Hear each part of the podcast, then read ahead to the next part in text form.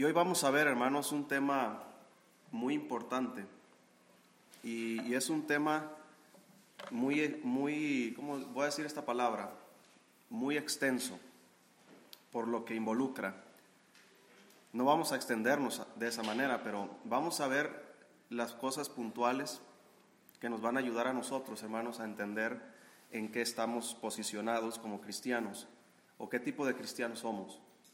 Dice Santiago 4, si lo tiene ahí, dice el versículo 13, dice la Biblia, vamos ahora los que decís, hoy y mañana iremos a tal ciudad y estaremos allá un año y traficaremos y ganaremos, cuando no sabéis lo que será mañana, porque ¿qué es vuestra vida? Ciertamente es neblina que se aparece por un poco de tiempo y luego se desvanece en lugar de lo cual deberíais decir, si el Señor quiere, viviremos y haremos esto o aquello.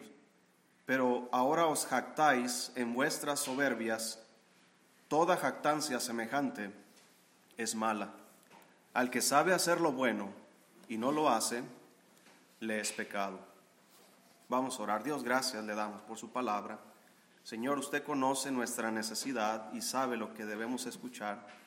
Yo ruego, Señor, que supla esa necesidad, que nos ayude, Señor, a entender y, a cambiar. En el nombre de Jesús se lo pedimos. Amén. Muy bien, vamos ahora a los que decís. Recuerda que Santiago, hermanos, está escribiendo a un grupo de cristianos que están esparcidos por muchos lugares.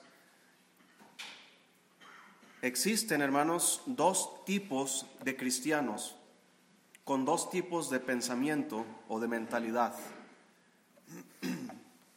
Unos piensan, hermanos, en los valores de este mundo y otros en los valores del cielo.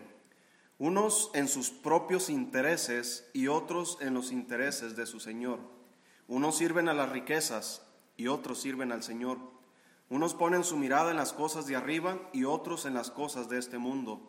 Unos aman a este mundo y a las cosas de este mundo y otros aman al Señor y a las cosas del Señor. ¿Cómo puedo saber de cuál tipo de cristiano soy? Esta enseñanza nos lo dirá. Vamos a ver primero, hermanos, los cristianos maduros, aquellos que piensan más en las cosas del Señor que en las cosas de este mundo. Vamos a hacer un repaso aquí. Santiago 1, versículo 1. Dice la Biblia, Santiago, siervo de Dios y del Señor Jesucristo, a las doce tribus que están en dónde? En la dispersión, salud.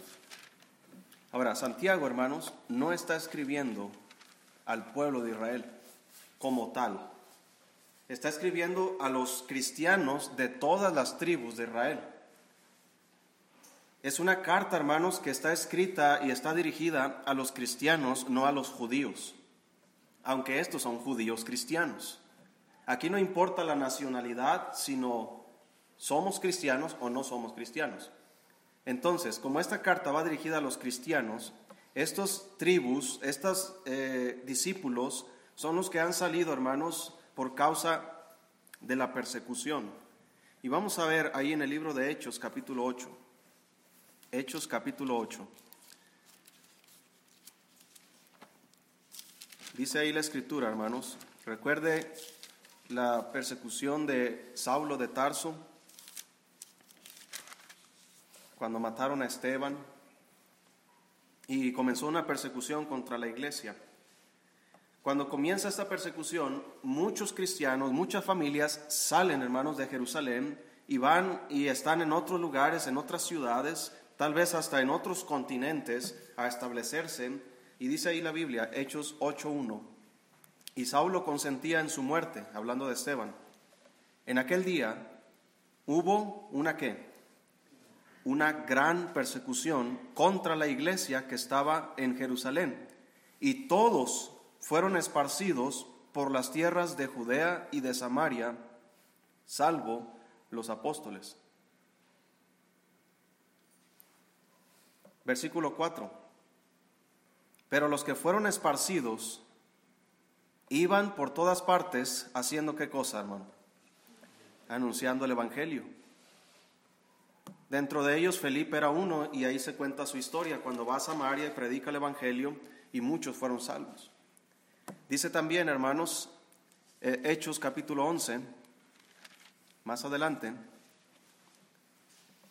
dice la Biblia, el versículo 19, Hechos 11, 19, ahora bien, los que habían sido esparcidos a causa de la persecución que hubo con motivo de Esteban, pasaron hasta Fenicia, Chipre y Antioquía, no hablando a nadie la palabra, sino solo a los judíos. Pero había entre ellos unos varones de Chipre y de Sirene, los cuales cuando entraron en Antioquía, hablaron también a los griegos, anunciando el Evangelio del Señor Jesús. Y la mano del Señor estaba con ellos, y gran número creyó y se convirtió al Señor. Aquí vemos, hermanos, la actitud de los cristianos que fueron esparcidos haciendo lo que es correcto predicando el Evangelio, yendo a otras ciudades no a establecer su propia, sus propios intereses, sino a establecer los intereses del Señor.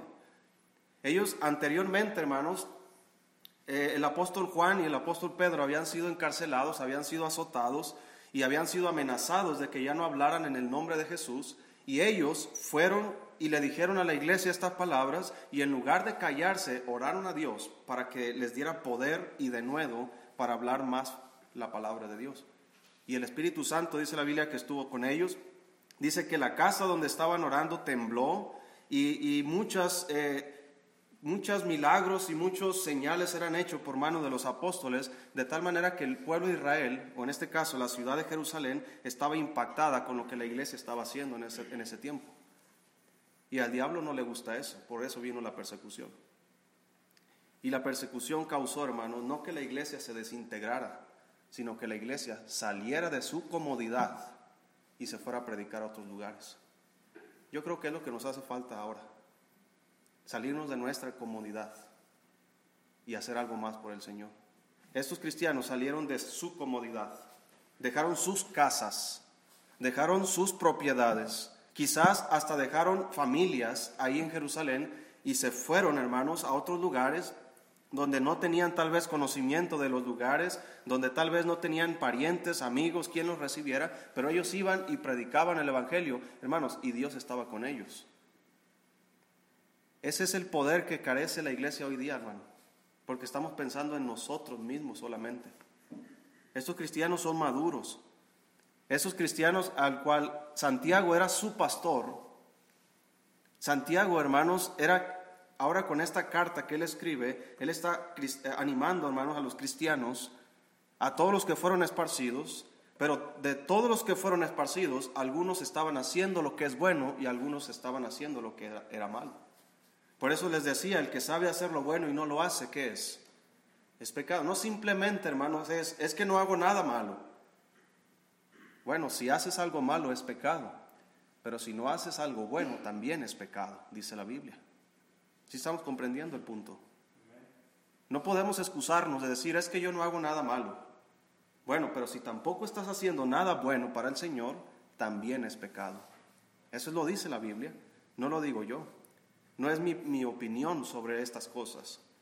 Entonces, Santiago escribe a este grupo de cristianos que han sido esparcidos. Muchos van y predican una buena iglesia se fundó en Antioquía, hermanos, por estos cristianos que fueron esparcidos. Y de esa iglesia salieron misioneros. Pablo fue enviado por esa iglesia en Antioquía.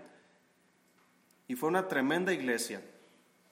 Y probablemente hubo otras muchas iglesias, hermanos, que fueron establecidas por estos grupos de cristianos. Pablo, al salir de esa iglesia, estableció muchísimas iglesias en Asia y en Europa. Ahora, Volvamos a Santiago. Con esto en mente, ahora Santiago escribe esto y dice, Santiago 4, versículo 13, este es el otro grupo de cristianos, aquellos que dicen, dice, vamos ahora los que decís, hoy y mañana iremos a tal ciudad y estaremos allá un año y ganaremos almas y haremos campañas evangelísticas. ¿Qué dice, hermanos? ¿Traficaremos? O sea, a mí no me importa la obra de Dios. Vamos ahora, los que decís, dice Santiago. Hoy y mañana. Hoy es para mí, mañana también es para mí. Iremos a tal ciudad. Ya no me importa la iglesia en Jerusalén. Santiago está loco, es un pastor muy exagerado. Así que me voy a otra ciudad a establecer un negocio. Voy a ir a traficar. No está hablando de traficar drogas. Está hablando simplemente de, de tráfico de mercancía. ¿Verdad? Importación, venta hacer cosas, hacer vendimias, hacer, no sé, ir a, los cuadros de allá, hacer algo, dinero, ganaremos. Estamos hablando de mi prosperidad, de mi comodidad. Tenía buena comodidad en Jerusalén, pero cuando por causa de la persecución tuve que irme a esta otra ciudad, aquí a lo mejor es una buena ciudad, ahí voy a ganar muy bien. Otros tal vez en otra ciudad iban a ganar muy bien, pero dice la Biblia el versículo 14, cuando no sabéis lo que será mañana. Porque ¿qué es vuestra vida? Ciertamente es neblina que se aparece por un poco de tiempo y luego se desvanece. En lugar de lo cual deberíais decir, si el Señor quiere. Pero hermanos, pregúntate, ¿por qué muchos cristianos no dicen si el Señor quiere? Porque saben que no quiere. Saben que no quiere. Tú y yo sabemos muchas veces, hermano, cuando vamos a hacer algo, sabemos que el Señor no quiere. Por eso no oramos. Dios, ¿es tu voluntad que haga esto cuando sabemos que no es la voluntad de Dios? Ignoramos la voluntad de Dios, ignoramos a Dios y simplemente nos enfocamos en nosotros, nos enfocamos en el futuro. Hermanos, ninguno de nosotros tiene poder sobre el futuro. Nadie. Esta misma noche podemos irnos a casa con Dios y es algo bueno. Pero ¿y qué de mis planes de la próxima semana? ¿Y qué de mis planes? Yo recuerdo cuando empezó el 2020, la pandemia. Cada año todas las iglesias, todos los pastores hacemos planes. Este año vamos a hacer esto, vamos a aquello, conferencia acá, hacer esto. Pero ese, ese año, hermano, Dios dijo, no van a hacer nada de lo que dijeron. Compraron su agenda de Oquis. Así que ahí se quedó en blanco toda la agenda. ¿Por qué? Porque nosotros no sabemos qué será de mañana, pero Dios sí lo sabe. Así que cuando tú dices a Dios, Dios, si usted quiere, no solamente en relación al mañana, sino en relación a mis decisiones. Es la voluntad de Dios, hermano, que la iglesia fuera esparcida para que fuera a establecer empresas en otros lugares. Yo no creo. No digo que es malo, hermanos, hacer empresas, no digo que es malo hacer vendimias, no digo que es malo, hermano, hacer negocios. Hay muchos que son buenos para los negocios y qué bueno que lo usen y que lo hagan, pero si Dios quiere. Porque si Dios no quiere, hermano, recuerde que no podemos servir a dos señores. O amarás a uno y aborrecerás al otro. O amarás a Dios y aborrecerás a las tinieblas, a las, las riquezas, o viceversa. No podemos servir a Dios y a las riquezas. Versículo 16. Pero ahora os jactáis en vuestras qué? Hermano, esta actitud de la que habla Santiago es soberbia. El, que, el pensar que tenemos control de nuestra vida y pensar que nosotros podemos hacer lo que queramos sin consultar a Dios es soberbia. El querer pretender hacer planes para el mañana sin consultar a Dios es soberbia. Toda jactancia semejante, ¿qué dice la Biblia? Es mala. Y luego añade, y al que sabe hacer lo bueno y no lo hace, le es pecado. Estos cristianos que se habían ido a otras ciudades a traficar y a ganar, hermanos, habían perdido de vista que las otras familias que también salieron por la causa de la persecución, ellos no fueron a, traficar y a ganar, ellos fueron a predicar el Evangelio porque sabían que para eso habían estado allí. Los que ganan podrían decir, qué tontos esos familias que en lugar de ir a ganar dinero, acá es prosperidad. Mira, estamos en una ciudad próspera donde podemos hacer negocios y estos se vienen a predicar. Todo tiene que ver con la mentalidad de cada, cada grupo de cristianos.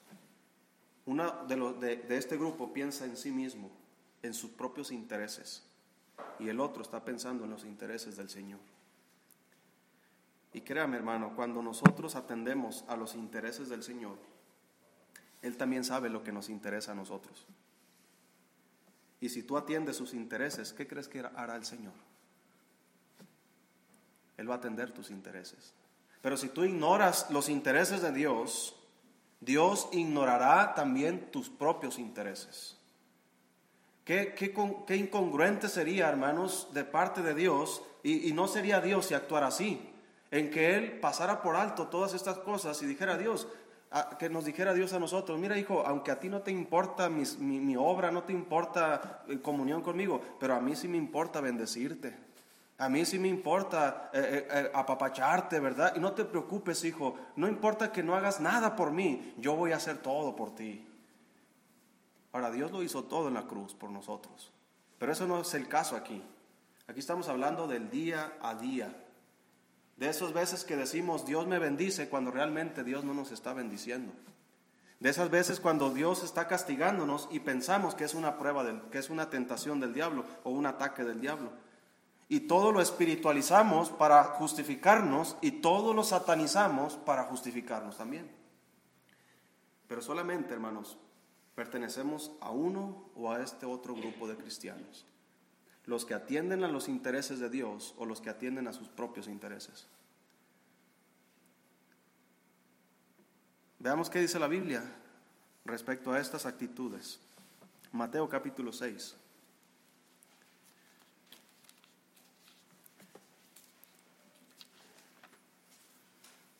Y parece ser, hermano, que esta actitud de pensar en sí mismos ya está profetizada. Pablo dijo en, Timoteo, y debes saber también esto, que en los postreros días, en los postreros tiempos, habrá hombres amadores de quién?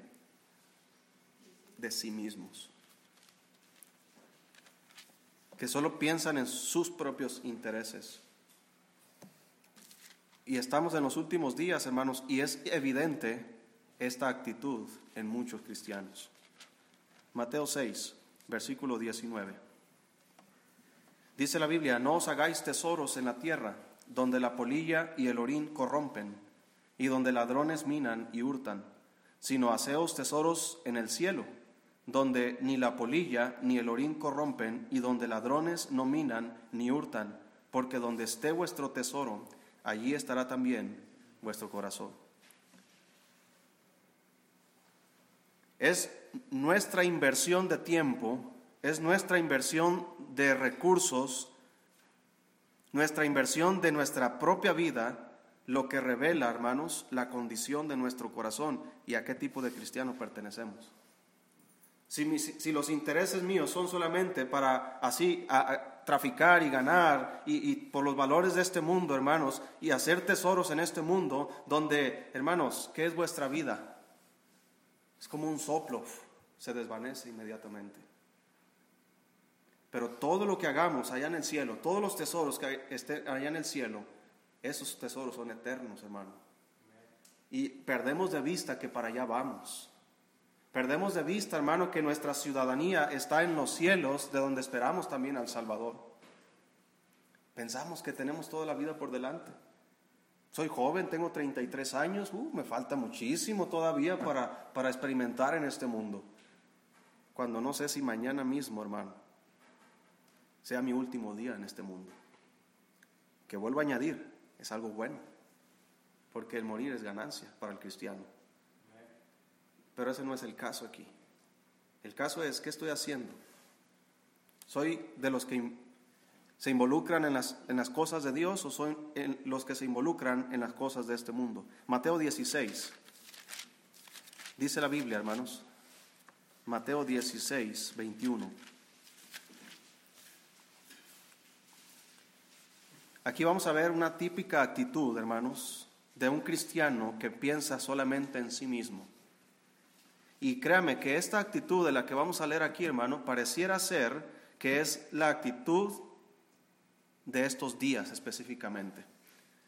Dice versículo 21, desde entonces comenzó Jesús a declarar a sus discípulos que le era necesario ir a Jerusalén y qué hermano, y ser el rey, no, aunque Él es el rey, Pero en esta ocasión no vino a eso.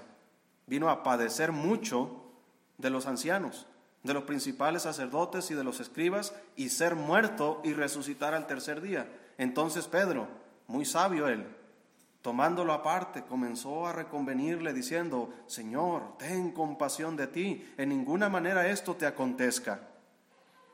Pero él, volviéndose, dijo a Pedro, gracias hermano Pedro por tu consejo, tú sí me amas. ¿Qué le dijo hermano? Quítate de delante de mí, Pedrito. No, Satanás,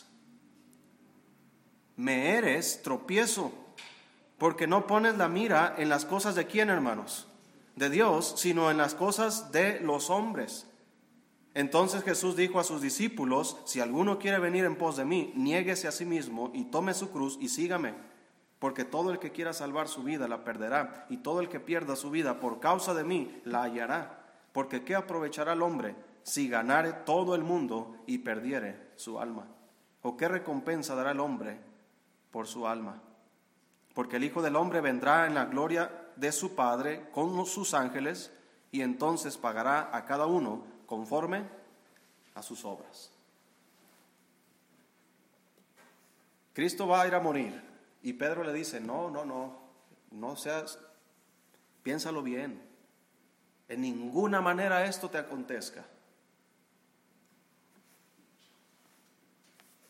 Yo recuerdo, le dije a mi esposa ahorita en la tarde, ahora el domingo pasado no estuve aquí porque sí estaba enfermo. Ahorita no estoy enfermo, confíen. Y les he dicho a todos, ¿verdad? Si está enfermo, quédense en casa, está bien, no hay problemas. Ahí está la transmisión, nomás que no se ponga a ver otras cosas, vea la transmisión mientras está ahí. Pero yo le decía, yo recuerdo años atrás, no sé si, les, si le dije, hermano, yo predicaba hasta con mocos, con tos, una vez casi me vomitaba, hermano, de tanta tos que tenía.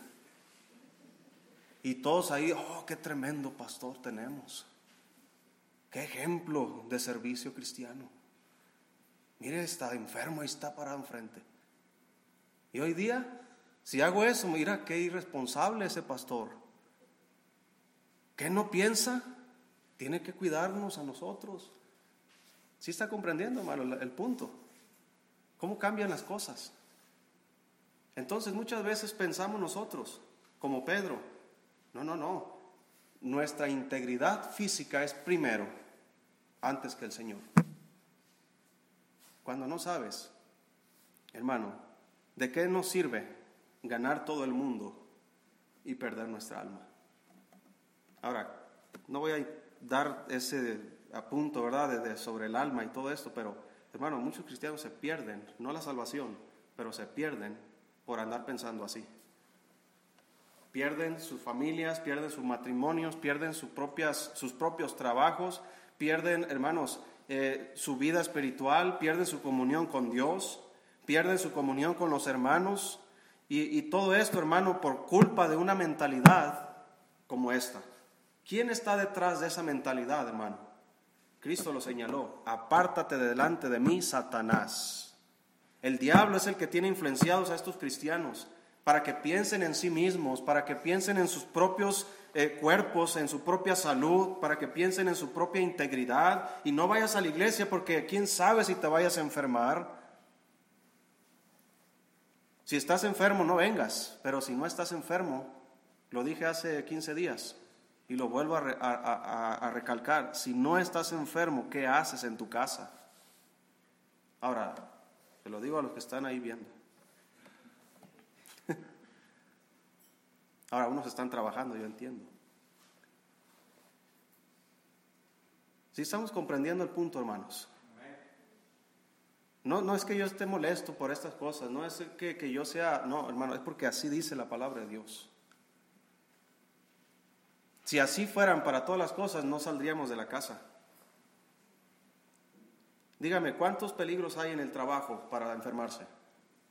Muchísimo, yo creo que más que los que hay aquí en la iglesia.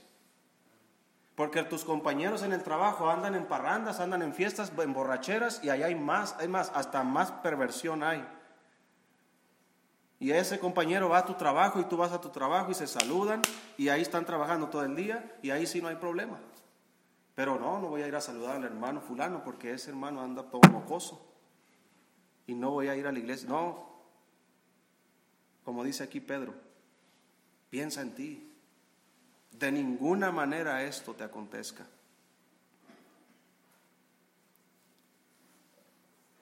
Lucas 12.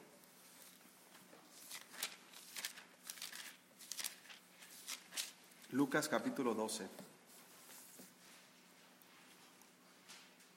Dice ahí, hermanos, y este pasaje, Cristo nos enseña esto y nos da una advertencia al final. Dice ahí, 12, versículo 13. Le dijo uno de la multitud, es decir, uno del montón, Maestro, di a mi hermano que parta conmigo la herencia. ¿En qué está pensando este hombre? En dinero, la herencia, en los terrenos, en los caballos, no sé qué tenían, ¿verdad? Camellos. Pues dile a mi hermano que parta conmigo la herencia. Hermano, qué, qué, qué triste es ir con Jesús a tratar asuntos terrenales, hermano. Ahora sí hay que tratar asuntos terrenales. Eso de la herencia, ¿verdad? Si usted tiene que dejar herencia a sus hijos, hay que hacerlo sabiamente. Hay principios bíblicos para eso. Pero aquí él está pensando, hermano, en sí mismo. Dile a mi hermano que parta conmigo la herencia. Mas él le dijo, hombre, ¿quién me ha puesto sobre vosotros como juez o partidor?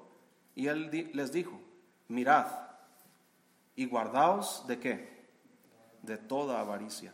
Porque la vida del hombre no consiste en la abundancia de los bienes que posee. También le refirió una parábola diciendo, la heredad de un hombre rico había producido mucho, y él pensaba dentro de sí, porque nomás él se amaba, diciendo, ¿qué haré? Porque no tengo dónde guardar mis frutos. Y dijo, esto haré, derribaré mis graneros.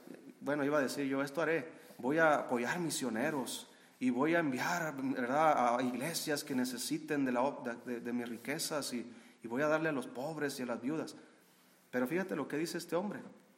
Derribaré mis graneros y los edificaré mayores y allí guardaré todos mis frutos y mis bienes. Y diré a mi alma, alma, muchos bienes tienes guardados para muchos días, muchos años. Repósate, come, bebe, regocíjate. Pero Dios le dijo, qué sabio muchacho. ¿Qué le dijo, hermano? Necio. Esta noche vienen a pedirte tu alma y lo que has provisto de quién será. Y escuche la advertencia de Dios. Así es el que hace para sí tesoro y no es rico para con Dios. Aquellos que salieron esparcidos predicando el Evangelio iban anunciando las, nuevas, las buenas nuevas, iniciando iglesias, entrenando nuevos creyentes, hermanos, estableciendo pastores. Una iglesia poderosa que se levantó en Antioquía, donde había muchos líderes, muchos profetas, maestros. Saulo de Tarso estaba ahí y fueron enviados a predicar. Y, y en todas esas iglesias que Pablo edificó, hermano, ellos con sus oraciones y ofrendas apoyaban la obra. Pero los otros, que salieron esparcidos también, que sufrieron lo mismo que aquellos, iban traficando, ganando, edificando para sí graneros más grandes, haciendo negocios y negocios y negocios y negocios, enriqueciéndose, enriqueciéndose y nunca pensando en la obra de Dios. Así es para el que hace para sí tesoro y no es rico para con Dios. Hombres que solo viven para sí mismos, pensando que tienen toda una vida por delante, cuando no es así. Toda jactancia semejante es mala. Colosenses capítulo 3. Ya casi terminamos aquí, hermano. Colosenses capítulo 3.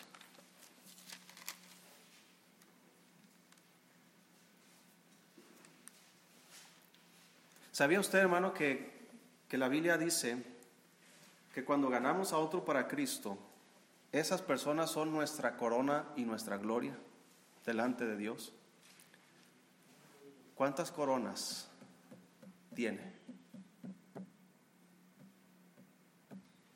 Yo recuerdo cuántos he ganado, a cuántos les he hablado el Evangelio.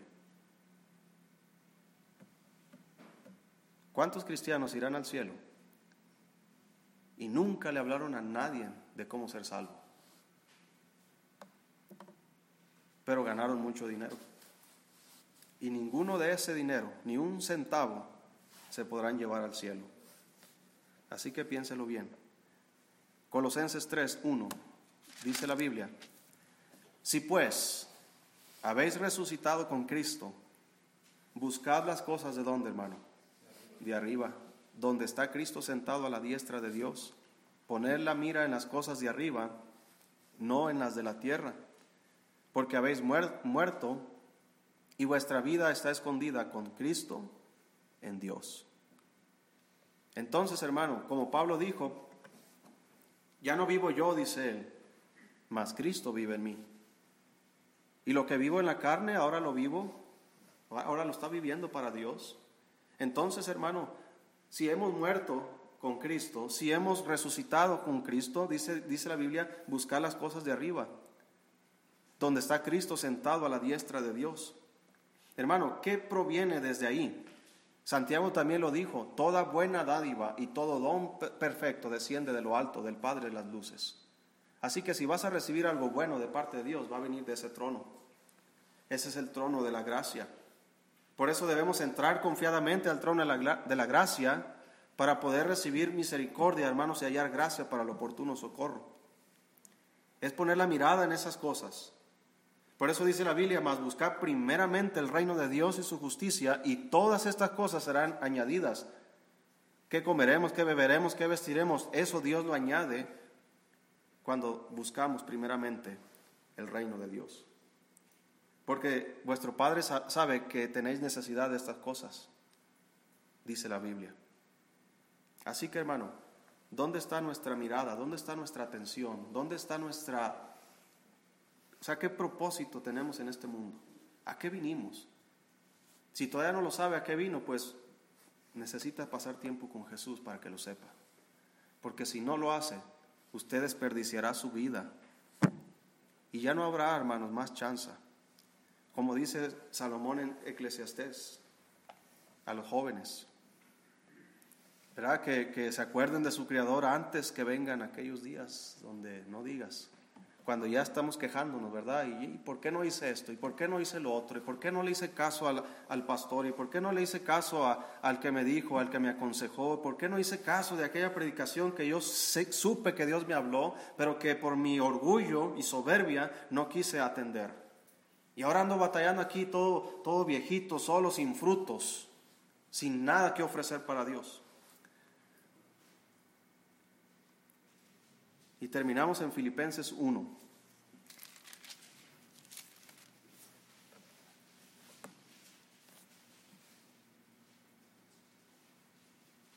Escuche lo que dice el apóstol Pablo, hermanos. Y este, podría yo decir, es el resumen de esta enseñanza. 1.21, dijo, dijo Pablo, porque para mí, yo podría decir, no sé para ti, ¿verdad? Pero para mí, dice Pablo, el vivir, ¿quién es? Cristo. Y el morir es ganancia. Mas si el vivir en la carne resulta para mí en mi beneficio, ¿verdad que no dice eso, hermano? Mas si el vivir en la carne resulta para mí en beneficio de la obra, no sé entonces qué escoger. Porque de ambas cosas estoy puesto en estrecho, teniendo deseo de partir y estar con Cristo, lo cual es muchísimo mejor, pero quedar en la carne es más necesario por causa de mí. ¿Por causa de quién? ¿En quién está pensando Pablo, hermanos? La vida de Pablo era para el beneficio de la obra. La vida de Pablo, hermano, era también necesaria por causa de otros, no para beneficio propio y no para su propia causa. Así que, ¿para qué está usted? ¿Por causa de quién? ¿Para qué propósito? Es muchísimo mejor estar con el Señor, hermano, pero si todavía estamos aquí es por, por algo. hay una razón y no creo que seamos para nosotros mismos. Yo no creo que estoy aquí, hermano, para hacerme rico y famoso. Yo no estoy aquí, hermano, para hacerme próspero y exitoso. Yo estoy aquí, hermano, para hacer la voluntad de Dios. Y tú también. Tú no estás aquí, hermano, para que tú fundes tu propio imperio, para que tú fundes tu propia, eh, tu, propia vida, tus ideas y, y tú prosperes aparte de Dios. No estás para eso, ni yo tampoco. Todo lo que hagamos, hermanos, hacelo de corazón, dice la Biblia. Ve a trabajar y, hazlo para el Señor. Ve al trabajo, ve a la escuela, eh, lava los trastes, limpia tu casa, poda el árbol, lava tu carro, arregla tu carro, cómprate un carro. Todo lo que hagas, la vida diaria que hacemos, hazlo para el Señor. Pero siempre hazlo, hermano, para el beneficio de la obra. Yo quiero, hermano, que mi vida sea para el beneficio de la obra de Dios. Yo quiero que mi tiempo, el tiempo que el Señor me, conceda, sea para el beneficio de la obra de Dios. Yo quiero que mis recursos, aunque sean pocos, sean para el beneficio de la obra de Dios. Yo quiero que mis talentos sean para el beneficio de la obra de Dios. Yo quiero que mi familia, mis hijos sean para el beneficio de la obra de Dios por causa de vosotros. ¿Sabes por qué yo estoy aquí, hermano, como pastor? Por causa de vosotros. No por causa mía. No porque yo vine aquí a poner un imperio, sino porque el Señor sabe que usted tiene necesidades. Y yo también. Entonces, hermano, antes de hacer algo, cualquier cosa, pregunte al Señor si Él quiere. No importa si es algo para hacerlo hoy o es algo para hacerlo mañana. Tú no tienes control del tiempo, Dios sí. Así que si Dios quiere, haga esto, haga lo otro. Si Dios quiere, cásate. Si Dios quiere, busca otro trabajo. Si Dios quiere, renta otra casa. Si Dios quiere, cómprate otro carro. Si Dios quiere, cómprate otros zapatos. Si Dios quiere, eh, ¿sí me está comprendiendo, hermano? ¿Dónde está Dios en nuestra vida? Tomamos tantas decisiones sin consultarle y por eso es que nos salen las cosas como nos salen. Y es por eso que andamos batallando como andamos batallando. Por eso, hermano, si Dios es el primer lugar en nuestra vida y si lo consultamos a Él en cada circunstancia, en cada decisión, por más pequeña que sea, hermanos, vamos a estar bien. Porque Él es sabio y Él es poderoso. Y Él, si Él controla el tiempo, si Él controla las edades, si Él controla mi vida, entonces todo va a estar bajo control. Y no tengo por qué preocuparme. Entonces, en lugar de decir, mañana iremos y traficaremos y ganaremos, deberíamos decir, si Dios quiere. Así que hermano, esta noche, antes de que usted vaya a la cama, usted debería decirle, Señor, si usted quiere, mañana voy a hacer esto y aquello. No estoy diciendo que no debemos planear, también no debemos ser ociosos en eso, ¿verdad? De, ah, a ver qué sale mañana. No, debemos tener un plan. ¿Qué voy a hacer mañana? ¿Qué voy a hacer esta semana? ¿Qué va a pasar en 15 días? ¿Qué va a pasar en un mes? Yo ya tengo planes, pero si Dios quiere. Porque si Él no quiere, hermanos, ni un plan que hagamos funcionará. Pero si Él quiere, nuestros planes serán prosperados serán bendecidos y serán para el beneficio de la obra de Dios.